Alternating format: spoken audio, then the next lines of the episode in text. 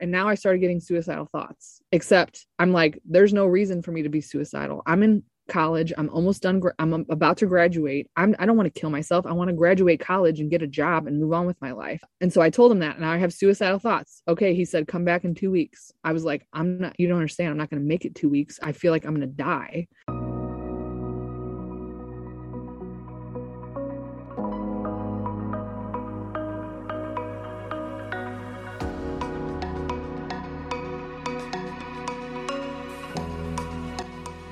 Welcome to the Stigma Free Vet Zone podcast. Our mission is to help veterans and their family members transition from military to civilian life and culture. As best we can, we avoid stigmatizing names and terms. We feature conversations with those who have encountered unexpected reactions in their journey, including nightmares, rage, and isolation. Participants in our segments share experiences that make them uniquely qualified to join the quest to identify, understand, and resolve these enormous life challenges. Stigma Free Vet Zone is brought to you by the Orban Foundation for Veterans.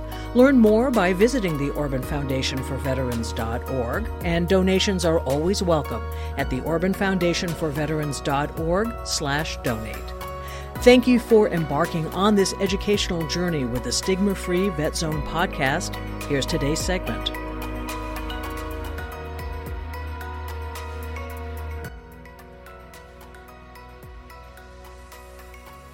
Welcome to another educational edition of the Stigma Free Vet Zone. From here in West Bend, Wisconsin, overlooking the Milwaukee River. Today we are traveling all the way down to sunny, hot uh, Arizona to visit with our guest, Angela Peacock.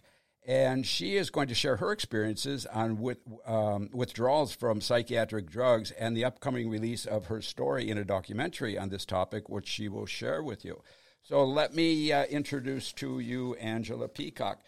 Angela served in the United States Army for seven years as a communications specialist. She deployed to Iraq in 2003 and was medically evacuated due to a non combat life threatening illness. After medical retirement and a long period of recovery, she earned her bachelor's degree in science and psychology and master's in social work from Washington University in St. Louis. She was the first veteran since World War II to be inducted into Washington University's chapter of Phi Beta Kappa. She is a leader in the St. Louis uh, Student Veterans of America community building and growing three new chapters and organizing a consortium of chapters across the region. Some of Angela's past roles include Veterans of Foreign Wars Legislative Fellow, Wounded Warrior Project Courage Award recipient, member of the WWP National Campaign Team, and finalist for Student Veteran of the Year with Students Veterans of America. Her story of overmedication after trauma appears in a new film, Medicating Normal, which is coming up, I believe, in January uh, of uh, 2022. Her current work is to plan and host community screenings of Medicating Normal across the world, where members of the audience are invited to critically think about our modern mental health industry, informed consent, psychiatric drug use, and withdrawal. She is a mental health advocate, a writer, a YouTube creator who travels in her camper van across the United States with her service dog Raider to improve the mental health care system for veterans and civilians alike. She can be found online at Being Human RV. So let us, without any further whatever it is, uh, welcome in Angela Peacock. Thank you for joining us today. Thank you for having me, Michael. I'm oh, excited. Yeah, th- this is actually the second time we've uh, been on something similar. You appeared at the War Memorial in Milwaukee, but we didn't have a chance to find out who's Angela. Tell us a little bit where you came from, where you're born, family. You know, did you, as I asked you before, play the banjo when you were three years old, or play sports? And yeah, I I was born in St. Louis, Missouri, in Ferguson, actually, the t- little North County area of St. Louis.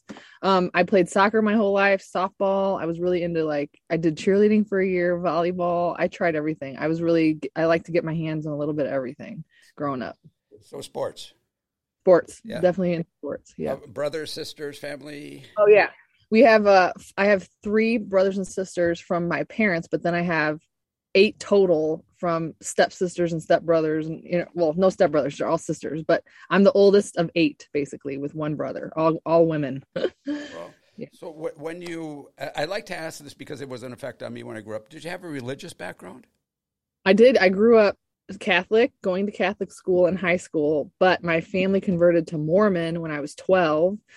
And that was really confusing. And so I left the Mormon church. I wasn't really a serious Mormon ever. I was like, like Catholic was so into me. I couldn't, I couldn't grasp the Mormonism. so I left the whole, I left the whole church thing when I was 18. Definitely when I joined the army. Yeah. The whole- I never went back. Never went back to Catholic or anyone. Oh, I do, but, but I do, I do, I, I would say the closest religion I am is would be Catholic. Yeah, definitely. So then you are coming to a time in your life when you decide you want to join the military. And Mm-hmm. what year was that? What was the reason for joining? Your your inspiration, and what were your expectations when you joined? So I joined when I was 18. I left high school and very quickly became a waitress at 5:30 in the morning, uh, seeing all the the the, the pilots and the stewardesses off from St. Louis International Airport. And then I would get off at three o'clock and I would go to community college and I was paying my own way. And at night I would eat rice roni. And I just thought, this is not the life that I wanted. You know, it was just like mundane, very boring, very monotonous. And I was like, my life is going to go nowhere if I'm waiting tables, making a hundred bucks a day, and then paying my tuition and my rent on my apartment. Like, I don't want, li- I don't want this life. I was always, like I said, I was always into like experiences, sports. I would go on like leadership trips. I would always like try to get into those. Um, I did like a close up trip. It was called Close Up. I went to Washington, D.C. when I was 15. I went to New York when I was 15 to visit a teacher that I had. I was always like very into experiences and like learning and foreign cultures and international anything like interesting outside of the realm of high school. So mm-hmm. after after that, you know, mundane experience of wait, waiting tables in community college, I every time I grocery shopped, I would see this strip mall and it said Armed Forces Recruiting. And one day I just I just it snapped. I, I walked in the to be honest i walked in the marine navy side first and they told me they couldn't guarantee me a job or uh, college money and so i walked out of that door and then walked straight into the army door and i was like okay i know i'm smart. I know i'm going to score high. I want the big bucks. I want the college money and i want the job so i got everything i signed up for you know and um of course i thought i would be sitting behind a, a desk wearing class a's and that's totally not i was the complete opposite of that. But um yeah I, so I, I it was patriotic also in my family. My grandparents both served in world war ii my grandma was a WAC. My grandpa did 30 years in the air army air corps and then it changed to the air force. And then i think he was air national guard or something for 30 years. So he so there's I, there's a long history of seeing camouflage you know one weekend a month and two weeks in, two weeks in the summer. So it was always like in my mind like that's something you could do. In- In what year are we now when you decide to join? that was 98 and when i signed up i actually signed up as a patriot missile launcher. Um, but then the, saddam hussein started acting up and i was like no way i'm not going i don't want to go to war right when i sign up so I, I went back to the recruiter and i said no i don't want that job he said you can't change it i was like okay i guess i'm not going then so then he said okay we'll change it so then they changed it to uh, communications is what i changed to so i was just like i don't think going to the desert all the time is going to be fun so I changed it and I was communications, commo. Wow. But but so Yeah. now you are actually in the military. You've enlisted. You're you you've signed up. You've taken the oath. But February 1998, I signed up. I was shipped off to base training at Fort Jackson, South Carolina, and then Fort Gordon, Georgia was where my training was. Yep. Wow. So your expectations now you you've had your reasons for joining. You wanted the education, which a lot of us did. The, the you know the benefits, the GI Bill, and all that sort of thing. But now you've got the actual. You're that you've made that transition. The signing is behind you. You're in. What are the expectations now? I loved it. Oh my god, I loved it. It like immediately. Uh, I just had a fun time chasing all the guys. I, I mean, I don't mean it like that. No, I mean, no, I meant we like don't edit was- this podcast. I know it's okay. No, I meant like athlete. I was an athlete, so Oh, I yeah, had fun. competing. chasing- With yeah, competing with guys. And so I would tell the guys, I said, listen, I'm running at 100%, you know, 100 points for my for my age group and my time. Like I was at the top, you know, I'd get like 120 points on my run for the PT score. So I'd tell the guys like if you see me coming, you're about to fail because they're their like 60 percentile was my 100%. So I was like, if you see me, you're in trouble, man. You better start running. so I'd have fun with that. And ruck marching, I loved it. I, I gained like, I think 30 pounds of muscle in basic training. I couldn't believe it. I just loved, I loved PT. I loved being active, like all those like really cool like low low crawling underneath Yeah. the. I loved all that Under stuff. barbed wire, yeah. sure. yeah, I loved all of it. Shooting, I was excellent at shooting. Training, I loved when I got to AIT. I was like, I know my job really good. Um, and so I got promoted really quick. I was an E5 in three years, which is kind of like hard back then in 98 is, and as a female. And then, um, I don't know. I, I also got sent to lots of schools like hazmat school. I was the NCO for urine, urine, urinalysis and drug testing for my unit. Uh, I drove ammo all over Germany because I was the ammo NCO uh what else did i do? Um oh nbc i did nbc nuclear biological chemical school. So i just loved uh, they my units always loved me. I always got the job done. I was always a go-getter. I always had a lot of awards. I think i had like four three arcoms when i left. I think three i don't remember. Anyway. So your curiosity and love of learning before you entered the military really served you well. yeah definitely. And, and It it's a hard right work ethic a hard work ethic. My dad growing up was a carpenter and my grandpa was always in the garden. And so it was always like bred into me to work your ass off which isn't actually a good thing sometimes because like i got in trouble with that too like throwing big heavy radios around when you know they were actually more than half my body weight. So that kind of injured my back a little bit. But uh yeah i had a very hard work ethic you know i wasn't lazy ever i was always motivated and just took initiative whenever i could yeah i'm still like that Yeah. Yeah. So so now you're eating better than rice roni. You've got uh, a room to sleep in, and now you're you're moving on. And you you mentioned that you did uh, were, were deployed to Iraq. Mhm. So Yeah. take take us up to there. But before you do, how is your mom or your family responding to the fact that you're in your, the military, and how did they like this decision? And when you prepare to go to Iraq, are they backing you? Are they afraid? Is your mother? How are Um, they how are they communicating with you? they didn't really get it. I don't think they had a frame of reference to understand. I don't think I did to explain it to them. I, I think I told I downplayed it and told them it's gonna be fine. I'm in a safe area. I don't have a crazy job. We're just gonna be sitting in a tent. You know, I downplayed it.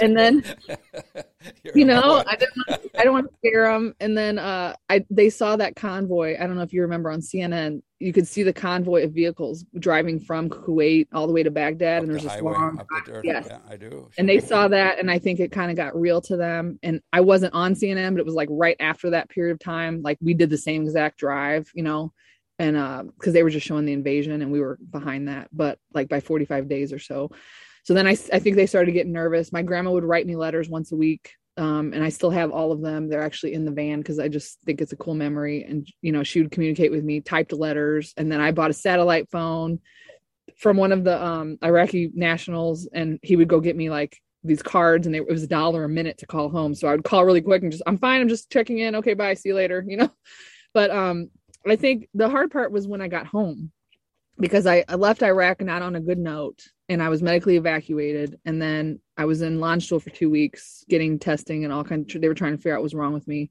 And then I went home for Christmas and I just remember feeling really hurt because like nobody asked me like, are you okay? you know there was no yellow ribbon welcome home there was no parade there was no signs on the door nothing and it just felt like they don't get it you know and i think that's part of like the hard like the hard way to transition home is when you don't have a family or support to like welcome you back and talk talk it out with you or discuss the hard things and be there for you and not like send you off to a professional you know So, so when we when you get home, Angela, are you going back to home living with family? Uh, Oh, did not they, yet, yeah. Did they know you were coming home, or, or was this uh, unexpected? Yeah, they I, that was just for Christmas. I was on leave in between stations because I was in Korea and then I did I did South Korea for a year and then Germany for 2 years and then 6 months of that was Iraq. There's a thing in the army where you can't be overseas more than 3 years, so you had to come home. So that was in my transition back to the states and I got stationed in Fort Lewis after I was medically evacuated. So it was like in between that little gap. Yeah. Gotcha. So, so now this take us from that point now to where we want to go with this conversation. That So- you would like to share. So basically what happened was when i when i was in iraq within a month um, i started losing weight really fast and i didn't know what was happening to me. I started getting nosebleeds uh, high heart rate. Like my heart would just speed for no reason. Um, i felt faint. I had extreme gastrointestinal problems. I couldn't hold food down. I started getting low grade fever fevers um, headaches, all kinds of weird stuff was happening. And so I went to sick call, which is like nothing because this is like, this was May 2003. So there was no like hospitals in Baghdad, you know, there was like little CSHs, you know, the CSHs, they call it combat support hospitals, where it's just like for the gravely injured, you know, they don't care if you're just feeling down. So I went to our like medic and he would give me Tylenol or ibuprofen, of course. but I kept, I like, I just had this feeling like something is wrong with me. I don't know what's happening. And then it just got progressively worse. And I went from 140 pounds of muscle of like a running maniac to 100 pounds of skin and bone you could see all my cheekbones you could see my um my ribs and there's a photo of it in the film if you all watch the film medicating normal um you can see how bad i disintegrated but anyway so i kept going back to sick call and still doing my job and running convoys three times a week and then they moved me to the ops tent so then i'm like organizing the convoys and having to go on them more because i'm you know in charge of training the training nco whatever and then uh I just kept like I was feeling faint. I was eating two plates of food every meal and it would not stay in my stomach. It was the strangest thing. So finally my my command basically said, "You're mission essential. You're not going anywhere." Even though the brigade surgeon recommended I go routine medical evacuation for further testing back to Germany. Then after 6 months of being in that state, we got a we had a change of command. We got a brand new commander they took one look at me and said, "You are gonna die." I'm like, "Yeah, I know." And they they finally medevaced me out. So, long story short, this is where like it all turned for the for the for the wrong. Looking back, this is the moment that like changed my life. Okay, I got back to Landstuhl. They were doing testing. The day after I got home, my convoy got hit over in Iraq. So I'm outside one day and I see my first sergeant come walking up and I'm like, what are you doing here? And he's like, oh, your convoy got hit. And I'm like, what? so I see my soldier come back on, on, um, um, a gurney and he's covered in wool blankets and he's got all these IVs hanging off of the bed and he's unconscious. And the doctors basically told me, you know, you can't see him now. He's going to go to surgery, come, come back in like 24 to 36 hours after he's in recovery. And then you can talk to him. So I said, okay. So I go talk to the soldier he's telling me what happened. Basically, the convoy hit an IED. Um, shrapnel went through his back. He's bleeding out, and the the convoy is not moving. And he's like, "You guys, I'm injured. Like I'm bleeding." And back then, the uh, rule of engagement is if someone's hit, you drive up two miles to get out of the danger zone, and you check on everybody, and then you make the decision like to med to medevac or what, whatever you need to do. So um, basically, the convoy wasn't moving he's thinking, oh my God, now we're going to get small arms fire because that's kind of what they were doing back then. And eventually they see that he's injured, they get out of the area, and now he's medically evacuated. So he's telling me the story. He just got out of surgery. He's got staples all in him. He's got a colostomy bag. He's like really upset. He's raising his voice. And I'm like, I can't, I can't take any more trauma. Like I'm done. I can't, I can't, I can't hold this emotion that's happening right now. I said, I can't talk right now. I got to go. I got to go. And I walk out of the room and I walk down the hallway and I see this uh, arrow on the wall that says psychiatry this way. So I walk right into the psychiatrist's office. I remember it was a major. And I said, I'm having really hard time adjusting. My soldier just got injured. I can't, I'm really upset. And he said, Here's a medication. This is going to help you. It'll calm you down. And it was called Klonopin. Clonazepam is the g- generic term. I took it I think I instantly felt better. But then I started getting worse. And then I got the diagnosis of post traumatic stress disorder. So, so when you say it got worse, what time period? Are We, you, you first get the Klonopin, you're in Landstuhl, and now you say it gets worse. Are we still in Landstuhl? Is this two days later that you started getting worse, or I feel like I feel like it started. I don't know. It's such a blurry period of time. Okay, because yeah. remember, I'm highly traumatized. I just left a war zone where every day I thought I was going to die, either of getting hit by small arms fire and IED, or dying from this unknown illness that I have. Um, it, I just it doesn't remember, have to be exact. I mean, but yeah, not exact, but like I would say over the course of three months, okay, from from November around Thanksgiving time until February, I got progressively worse very quickly. I stopped sleeping.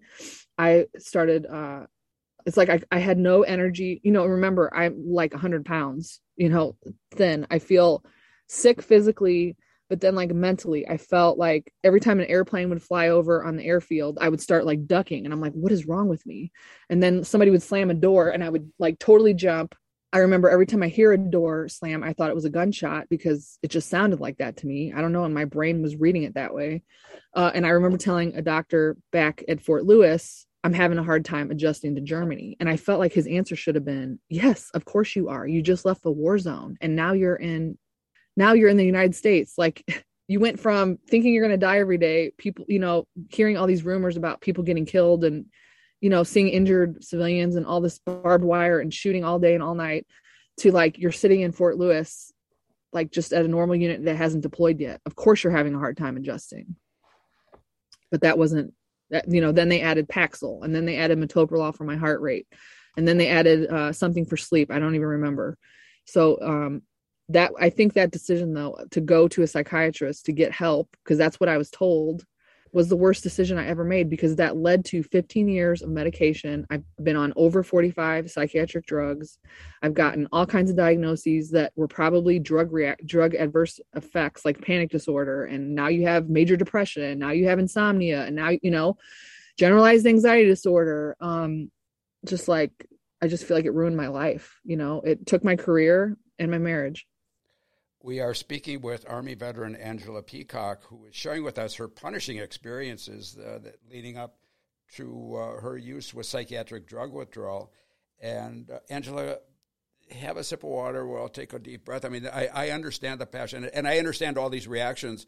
You know, you come out of a combat zone, all the, all of the survival instincts uh, don't don't go away right away. All the hypervigilance, all the the uh, you know the the reaction, startle uh, response, and all those sorts of things. But you didn't know they were normal. I think that's one of the problems with us. We come home and say, "Why is this stuff still with us?" So so anyway, now you're going through all of these months and the, the addiction to these antidepressants and the the volume and different types of medication. Pick up from there. Yeah. So, well, first, I wouldn't call it addiction. It w- I would just call it, I was taking them exactly as they told me to take them. You know, it was an antidepressant, a sleep medication, an anti anxiety medication. Now you need something because you have headaches and you have stomach problems. And that led to from 2004 to 2006, I was put on 18 at the same time. Wow. And I hate to say this, but it's still very common. I meet veterans all the time that tell me I'm on 13, I'm on 16, I'm on 12. You know, it's very common. It hasn't changed. And then I was lucky to meet a psychiatrist at the VA who said, I'm a psychiatrist who doesn't believe in psychiatry. Who put you on all of this stuff? And I was like, it was a combination of VA doctors and civilian doctors, and they each kind of like said it was fine. Um, so he took me off 10 pretty quickly in a hospital. And that was in 2006. And then I don't know, I just slowly, I don't, I didn't have it in my mind to come off of everything. I was just trying to take less because all I felt like was I should be feeling better. If I'm taking 18 drugs that the doctors tell me are going to help me, I should be feeling better. Why do I feel so bad? And what I mean by that was like I wasn't leaving my house. I lost my marriage. I didn't have any friends. I stopped talking to my family. I don't even know what I did for all those years. It was like I watched TV, read books, ate food, took showers. I mean, I don't know what I did. I was severely disabled though, I can tell you that. So I don't know. I just basically came off things one at a time, sometimes slowly, sometimes quickly, until 2016. So that was six years ago. Uh, I finally got off the last drug, and it almost killed me. Um, I don't know. Should, should I stop there, or how do you want to? No, this is how you want to explain it. What do you think is the value of sharing this? I, I think it's important for people to know the real story. So, you, okay. but, but it's up All to right. you. Whatever so, you're comfortable sharing. Yeah. So 2015, this is what happened. I was tapering. I had already tapered off like Effexor, Cymbalta, Ambien. I mean, all these like heavy Seroquel, heavy duty drugs that are very common for PTSD. I got down to a benzo, which is Ativan. Um, and now I know you're not supposed to give that to people with post traumatic stress because it can make your post traumatic stress worse, which is the boat I am in now. Um, but basically, anyway, I was only on one drug. I was taking it less than prescribed. I was doing exactly what my doctor told me to do. He said, okay, every month I want you to take off 0.25 milligrams. So I was doing that for two years. Okay. And as I got lower and lower, I started feeling worse and worse. I started having intrusive thoughts, like thinking that the tornado was going to come and hit my house. I got really scared. I had a lot of fear.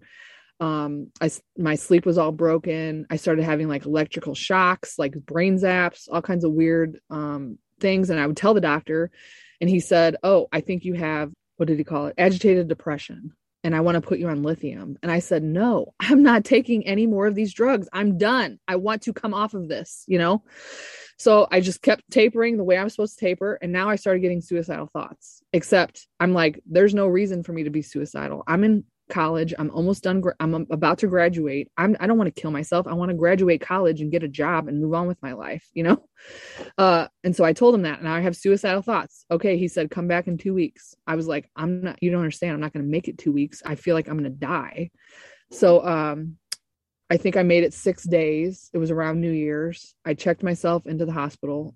Basically, I was standing in the kitchen cutting up carrots and potatoes to make pot roast and i had this overwhelming urge to stab myself. And i have listen i have never been a knife person.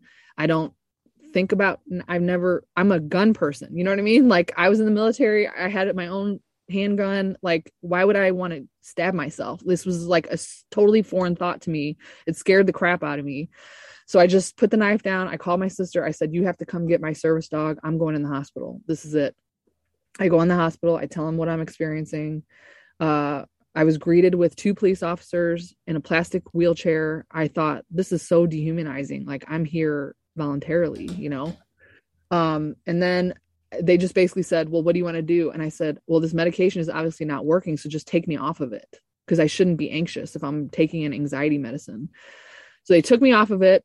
And six days later, I entered the gates of hell of benzo withdrawal that I did not even know existed. I had, like I said, a bachelor's degree in psychology. I had been to 12 step meetings in the past. I've been all kinds of retreats, seen all kinds of social workers. Not one person told me you can have withdrawal even taking a low dose of a benzo. Nobody told me that. Nobody.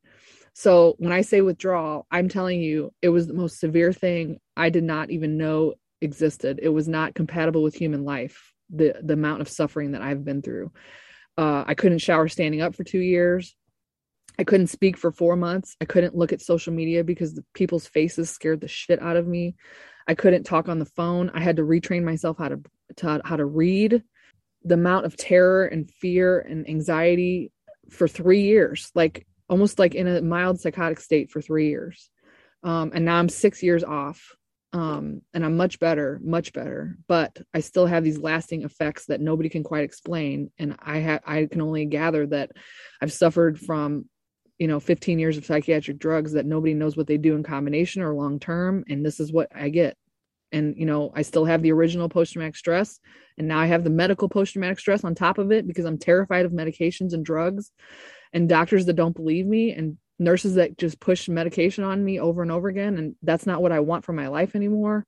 So uh, um, yeah that's kind of it in a nutshell. And the last thing i'll say is that the filmmakers found me when i was about 10 months off and i was you know starting to get a tiny bit better but they basically followed my story for three years uh, along me, with let me stop you just for a second angela. We're speaking with um, Army veteran Angela Peacock, who was sharing with us uh, her punishing experiences with psychiatric uh, drug withdrawal. And now we're leading up to the, the beginnings of the creation of your documentary. But what I would, would like to ask you, Angela, you've done all this kind of on your own. You're living by yourself. Nobody else understands it. The doctors are there. They're, but, but psychologically, you're, you're isolated with yourself. Are you going to meet these other people in a documentary? And how important was that to find other people who were experiencing the very same thing. I, that had to be just in itself healing to say, no kidding, you too. Yeah, yeah. The the only way I got through it was peer support groups online. Actually, was uh finding other people. There's all these websites. I could not believe it. I just could not.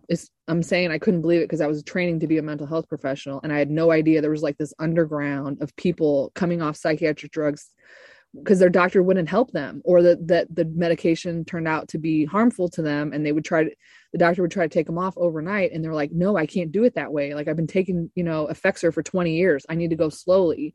But there was thousands of these patients. I could not believe it. I still can't really believe it. Like the medical establishment just kind of left us in the dark. Like we know how to put you on but we don't know how to take you off. So all these people are coming off. So yes i got through it like that. But at one point in the film if you watch it um, I met another veteran that was going through the same exact thing, that was on the same exact medication I was on. And we met in um, Maryland and we both went to this retreat about it's called Warfighter Advance. And they kind of teach veterans about like what is the diagnosis? What can it do for you? What can medication do for you? What can't it do for you? And like here's some other options if you have mental health struggles. So yes when i met him the funny part is I kept telling the filmmaker, I got to talk to Dave like right now. And they're like, no, you can't. We have to mic you first and we have to talk, you know, put you in a room. And it has to be quiet. I was like, no, yeah. you don't understand. Yeah. I have to talk to him right now because we have been to the same place. And the reason I knew that was because the first night of the retreat, they did a circle and they had each one of us kind of share where we're from, what our name was, what our service was. And he started crying. He's just like, I'm suffering. These drugs have just totally debilitated me. And he was a double MIT degree holder from MIT. He's like a genius. And he like now is diagnosed with early onset dementia at 35. So I just like, I got to talk to this guy like right now. We've been to the same place, you know? Yeah, I, I, actually have seen the documentary down at the, the War Memorial, and uh, it, it, it is very, very educational, very enlightening. But you do see the punishment, and the man you're referring to also lost his wife, I believe, at least for a period of time. But there were other there were others in that in the documentary who have also experienced that. But there were medical professionals who also seemed to be aware of this, and I was shocked by that. The people who are you, you would think that all psych- psychiatrists and mental health providers are in the same boat. You have people that are very well educated at high levels of mental health who see this and, and are stunned themselves or, or really opposed to this type of treatment. Yeah. The film weaves the personal stories of five people that were on psychiatric drugs and coming off with experts in the field like Anna Lembke at Stanford. She just wrote the book Dopamine Nation. Allen Frances, who wrote the DSM 4. He was head of the DSM 4 task force. He's at Duke. David Cohen from UCLA, Peter Gøtzsche, who was the founder of Cochrane Collaboration, which is like the leading scientific resource. So, yeah, there's all these experts telling like this is a problem. The our mental health industry hands out medications. We don't really know what they do long term. We don't know how to take people off of them safely. We don't know the long term damage that they cause that yeah they might be helpful for some people in the short term but in the long term the evidence does not bear out that they're actually helpful. They can they can be harmful. One of the things that we've neglected to do so far in this educational conversation is put a title to your documentary. I think that explains a lot more. Oh yeah the title is medicating normal. So basically say, say it one more time. Medicating normal yeah. you know and basically the basis is that people have normal reactions to things in their life you know right now pandemic stress everybody's got anxiety of course you should have anxiety it's it's actually helping you to have a little anxiety so that you don't you know risk your health and your loved one's health you know it's it's a normal part of being a human being these are signals if you're you know if you're living in racism or poverty and you're feeling depressed it's probably it's there for a reason. It's not something to be medicated away and ignored and telling you that you have a disorder because you're poor. Like it's ridiculous if you really think about it. I, I would agree. And, and one of the things that I remember as a soldier coming home was I did not expect to have the reactions I was having. I did not expect nightmares. I did not expect to be hypervigilant. I did not expect the, the uh, startled response to be aware, walking down a beautiful city and looking for booby traps behind trees or down alleys. All of these different things, and and that starts to play on you. And then you start to lose the sleep. And then once you lose the sleep, everything else just uh, you know continually falls down where as opposed to medication and i'm not qualified to say anything about medication and i won't and i will not except in my experience it seemed to me and this is one of the reasons we do this podcast angela is education if i had gone if i if everything in, that i had experienced in war or while i was in the military was expected i'd have no issues well, if I have the issues, then all this is unexpected. Well, if it's unexpected, then teach me how to resolve it. Here's the reaction. How do I resolve this so that I can move on? But just to say, okay, here's your reaction, take these uh, without a little bit further evidence just makes absolutely no sense to me. Yeah. So the logic you're following, I get it. Um, I, I, really do. Uh, but now take us to the documentary. You, you've made this documentary, it's coming out. And what is your intention now to continue to work on this horrible uh, reactions that you've had? And I don't know if you would like to include some of the social pages where people can catch up with this or not? Sure. Well, I, I did not make it, but I'm in it. I'm it, yeah. one of I'm one of the stories. Yeah, I'm one of the stories, and they're so gracious to let me help roll it out. So basically, I've done 180 community screenings all over the world. We've done Brazil, Europe, UK, all the, a bunch of the United States. So what we do is we host a film and then uh, we have a discussion afterwards with a panel of experts or people with lived experience and we kind of talk about all these issues like informed consent or harm reduction like when should people take less medication or when are they appropriate to use like all these topics we discuss. So yes we have a website it's medicatingnormal.com we're also on all the social media, YouTube. We have a YouTube channel with like 180 videos on it, little little snippets, little clips that are educational, and then panel discussions that are long form. Every day I post an article on Facebook, so you could totally learn about all these issues from different perspectives um, through our Facebook page too and Twitter. And, and, where would they find the YouTube channel? Where would they find the Facebook channel, the yeah, page? Just search, all you got to do is go to the platform and search medicating normal, and it should pop right up.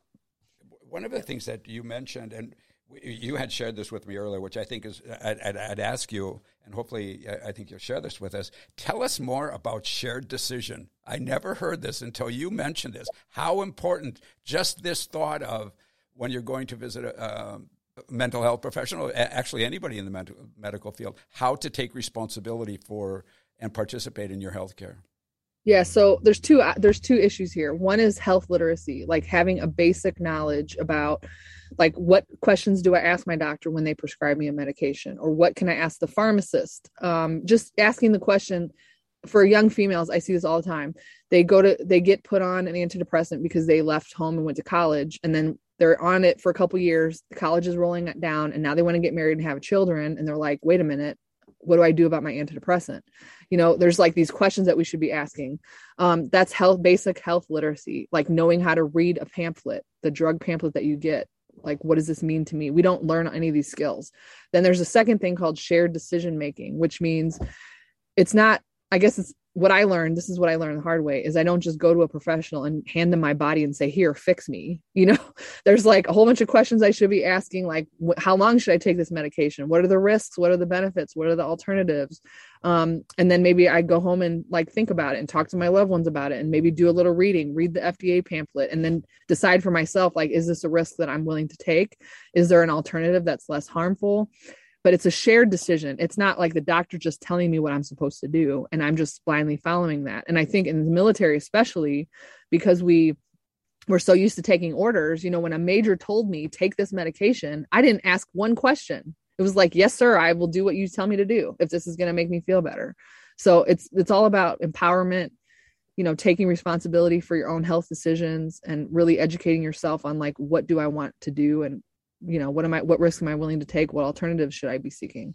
And participating at, at the highest level. And I, am not so certain that it's just in the military because we were under strict disciplines and all that. Of course you know that's par- partially true.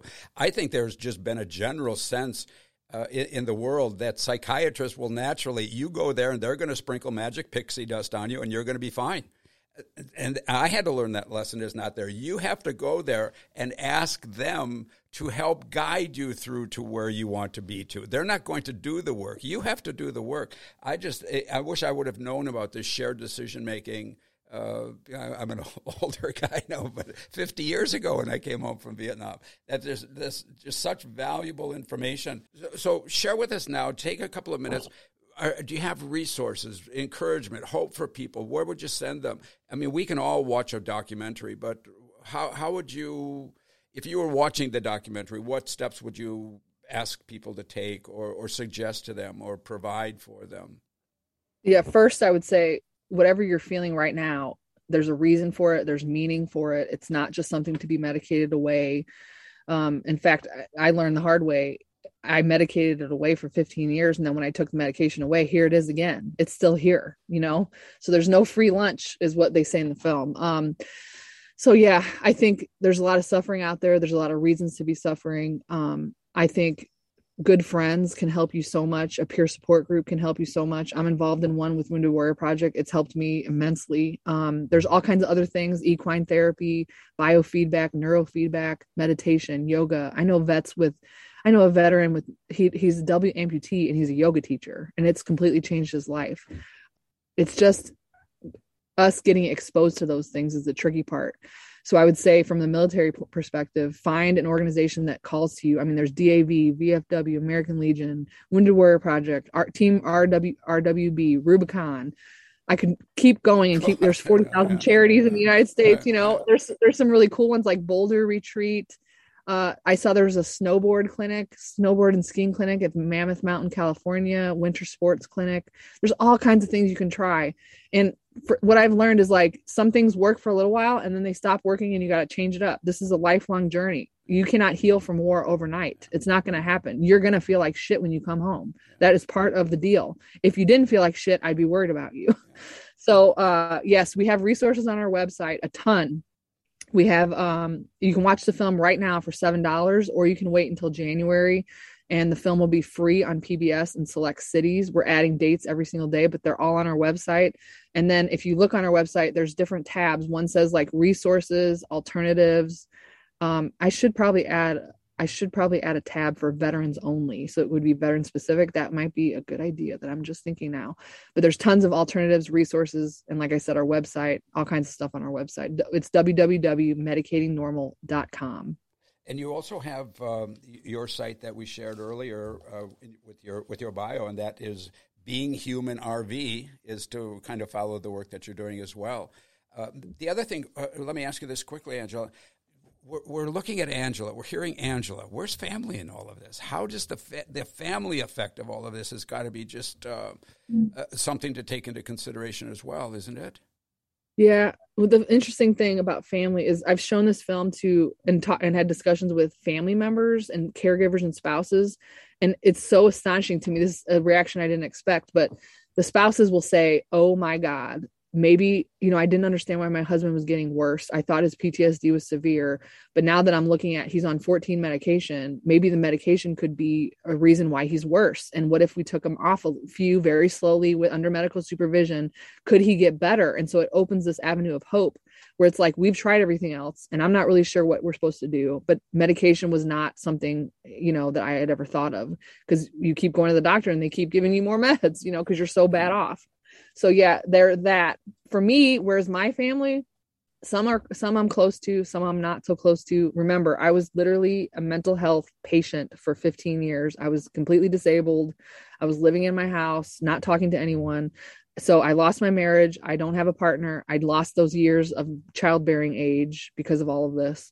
Um, so i have good friends that i pick that help me i would say. And I, I stay close to the community of people that understand what i've been through and I hope you know more healing in that area is in my future is all I can say. Well, certainly, and, and we certainly, I certainly wish you that. And but but at the same time, you're you're living in the environment of healthy people. You're you're you're with the people in the environment that works for you, that keeps you healthy, and and certainly, I hope is giving you hope that someday this well well you're you're certainly doing well now. I mean you look very healthy to me today. Uh, yeah you look you look awfully good. But to to have that hope to have that uh, be out of the darkness i think must be very very inspirational for you. Yeah the difference is when i was staying in my house for 15 years on tons of meds i didn't even want to go outside. Like there was not even you know i want to want to do something now it's like i want to see the world i want to travel in my van i want to have really cool experiences i want to you know i'm starting to get myself back again that part of me that was really curious and looking after experiences, you know. And so I'm like today, I'm going to drive about an hour and a half to go see my first boss in the army. Wow. And he, he, calls me Joe because, like, G.I. Joe. And so I was his first female he ever had. And he was like, I don't want a female on my team. Hell no. And he's like, Angie, you broke every everything I thought, every con- preconception I thought about female veterans, like in the army. So I'm going to go see him today. Um, but I like want to want to live now. I want to get out there and have fun experiences and have friends and meet cool people. And I didn't have that for 15 years. Wow. Uh, and, and I get that because there was a time in my life where I forgot what fresh air smelled like. Uh, I forgot to marvel at just the color of the flowers along the highway uh, hear the birds sing, see nature, marveling at nature and getting out of myself into something that was much bigger than me was one of the greatest things that I that I found. It's not about me being so internalized, but finding something bigger than human nature, bigger than myself. Uh, in nature was just, it, it's still I marvel at nature and what a country to go around and see the nature in the United yeah. States. So li- listen, give us one sentence of hope for everybody out there. Something you know, don't quit, go on. You are not broken. Oh, you are not broken. Wow. Wow. Isn't that the fact? Wow. Angela Peacock, thank you so much for sharing this, to me, very educational information. Um, and I, I, mean this. I know you've been struggling with uh, some uh, weird rash lately that we hope you don't have to explain that. Uh, but I personally wish you all the success in the work you're doing. And I, I'm not certain, but I'm going to try and guess that for me, the same thing we do with this podcast. When you start helping other people, that becomes part of the therapy as well. Absolutely, uh, absolutely. Yeah. So again, the name of the documentary, it coming medicating, up, medicating, medicating normal, and you can find that online right now. And you know, people might say, "Well, you're going to charge me seven dollars." Well, it costs money to make these things, but if you want to wait, it'll be free in, in January, so that's all part of it as well. And your website is uh, medicatingnormal.com or if you want to follow me personally just put in being human rv on facebook or instagram or youtube Yep. Okay, so for our listeners, if you are listening in and you are experiencing depression or suicide or thoughts in general that you would like to improve your, your mental health or your health in general, um, take hope from Angela's experience and speak to a real person. Call, at least get started with the crisis, Veterans Crisis Line if you can or if you would like to. There's a human voice there at 1 800 273 8255 and then press the number one. Uh, recognizing also, at least for me, was very important that the stigmas offer no help. Those things that keep you from going to get help. A- ask yourself what help you're actually getting from. What help uh, are they doing to improve the painful quality of your life and get rid of the stigmas? Look over them.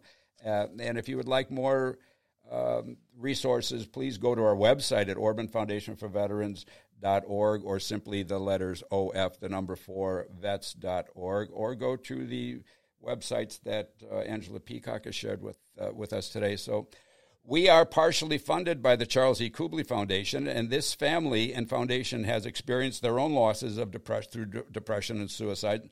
So check out their website at charlesekublyfoundation.org. For co-host Bob Bach, I am Mike Orban. Defy that stigma, and uh, with every ounce of courage you can, there's life waiting for you out there. So Thank you for joining us on the Stigma Free Vet Zone. And remember, this is educational, it's not stigmatizing.